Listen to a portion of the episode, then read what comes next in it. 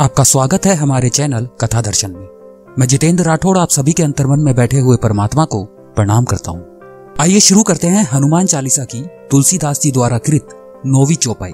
सूक्ष्म रूप धरी सिहई दिखावा, विकट रूप धरी लंक जरावा। आपने बहुत छोटा सा रूप धारण करके माँ सीता को दिखाया, तथा भयंकर रूप धारण करके लंका को जलाया। तुलसीदास जी लिखते हैं, हनुमान जी ने सीता माता को अपना छोटा सा रूप दिखाया। इसका तात्पर्य यह है कि जीव कितना भी बड़ा क्यों ना हो, परंतु माता के सामने उसे छोटा ही होना चाहिए। भगवान को भी माता के सामने छोटा होना पड़ता है। तथा उन्होंने आगे लिखा विकट रूप धरी लंक जरावा। अर्थात जीव भले ही सूक्ष्म हो, परंतु उसमें अपार शक्ति होती है। तथा उस शक्ति का उपयोग भगवान का साधन बनकर बड़े से बड़ा काम कर सकता है। यहाँ तुलसीदास जी का संकेत है कि जीव को सूक्ष्म बनना चाहिए। अहम को सूक्ष्म करना है। अहम कम करते जाओ। इसका अर्थ है कि सूक्ष्म बनो। जीव भगवान का साधन बनकर काम करे तो अहम शून्य बन जाएगा। जिस प्रकार हनुमान जी भगवान के साधन बनकर लंका में सीता माता की खोज करने गए, तथा अकेले ही अपनी शक्ति से समस्त लंकापुरी को जलाया है लंका दहन के पश्चात वापस आने पर श्री राम ने प्रशंसा करते हुए पूछा, हे हनुमान, बताओ तो रावण द्वारा सुरक्षित लंका और उसके बड़े बड़े अनोखे किले तुमने किस तरह जलाए? भला अपने स्वामी द्वारा की हुई प्रशंसा किसको अच्छी नहीं लगती? अपनी प्रशंसा को सुनना ही तो अभिमान उत्पन्न करा देता है। हनुमान जी नम्र होकर कहते हैं, प्रभु, इसमें मेरी कुछ बड़ाई नहीं है, ये सब आप ही का प्रताप है। यदि हनुमान जी की जगह हमारे जैसा कोई स्वार्थी जीव होता तो वह स्वयं उसी के साथ अपनी प्रशंसा के गीत गाने लगता।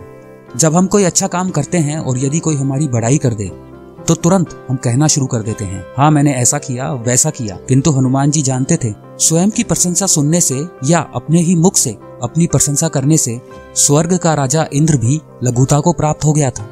हनुमान जी बोले, हे प्रभु, जिस पर आपका आशीर्वाद हो, उसके लिए कुछ भी कठिन नहीं है। आपके प्रभाव से रुई जो स्वयं जल्दी जलने वाली वस्तु है, वो समुन्दर को भी अग्नि से निश्चय ही जला सकती है, अर्थात असंभव को भी संभव कर सकती है। मनुष्य को हनुमान जी की तरह सूक्ष्म बनना चाहिए तथा भगवान का साधन बनकर प्रभु कार्य करना चाहिए। यही बात तुलसीदास जी इस चौपाई द्वारा समझाने का प्रयास कर रहे हैं। रामायण में लंका दहन के बारे में तो ये सभी जानते हैं कि हनुमान जी सीता माता को ढूँढने जब लंका जाते हैं तो रावण के द्वारा उनकी पूछ में आग लगा दी जाती है, जिससे वह पूरी लंका को जला डालते हैं। लेकिन इसके अलावा पुराणों में इससे जुड़ी एक और कहानी भी है, जो शिव पार्वती और रावण से जुड़ी है। हनुमान जी शिव अवतार हैं, शिव से जुड़े हैं। एक बार माता पार्वती की इच्छा पर शिव जी ने कुबेर जी से सोने का सुंदर महल निर्माण करवाया। किंतु रावण इस महल की सुंदरता पर मोहित हो गया और वह ब्राह्मण का वेश रखकर शिव जी के पास गया। उसने महल में प्रवेश के लिए शिव पार्वती से पूजा कराकर दक्षिणा के रूप में वह महल ही मांग लिया। भक्त को पहचान शिव ने खुश होकर वह महल दान में दे दिया। दान में महल प्राप्त करने के बाद रावण के मन में विचार आया कि यह महल तो असल में माता पार्वती के कहने पर बनाया गया है।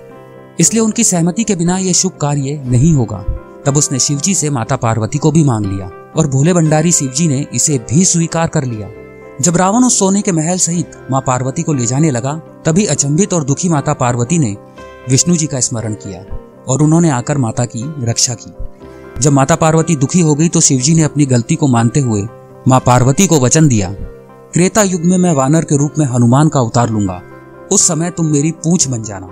जब मैं माता सीता की खोज में इसी सोने के महल, यानी लंका जाऊँगा तो तुम पूछ के रूप में लंका को आग लगाकर रावण को दंडित करना। यही प्रसंग भी शिव के श्री हनुमान अवतार और लंका दहन का एक कारण माना जाता है। हनुमान चालीसा की अगली चौपाई में श्री तुलसीदास जी लिखते हैं, कैसे भगवान श्री राम दुर्गम कार्य को भी सुगम कर देते हैं। आगे के कर्मांक में उसका वर्णन है। कमेंट बॉक्स में जय श्री राम लिखकर हमारा उत्साह बढ़ाइए। आपको हनुमान चालीसा का यह क्रमांक अच्छा लगा तो इसे लाइक करें। अपने दोस्तों और परिवार के साथ इसे शेयर करें। ऐसे रोचक क्रमांक आपको आगे भी सुनने को मिलते रहें। इसके लिए आप हमारे चैनल को अभी सब्सक्राइब करें।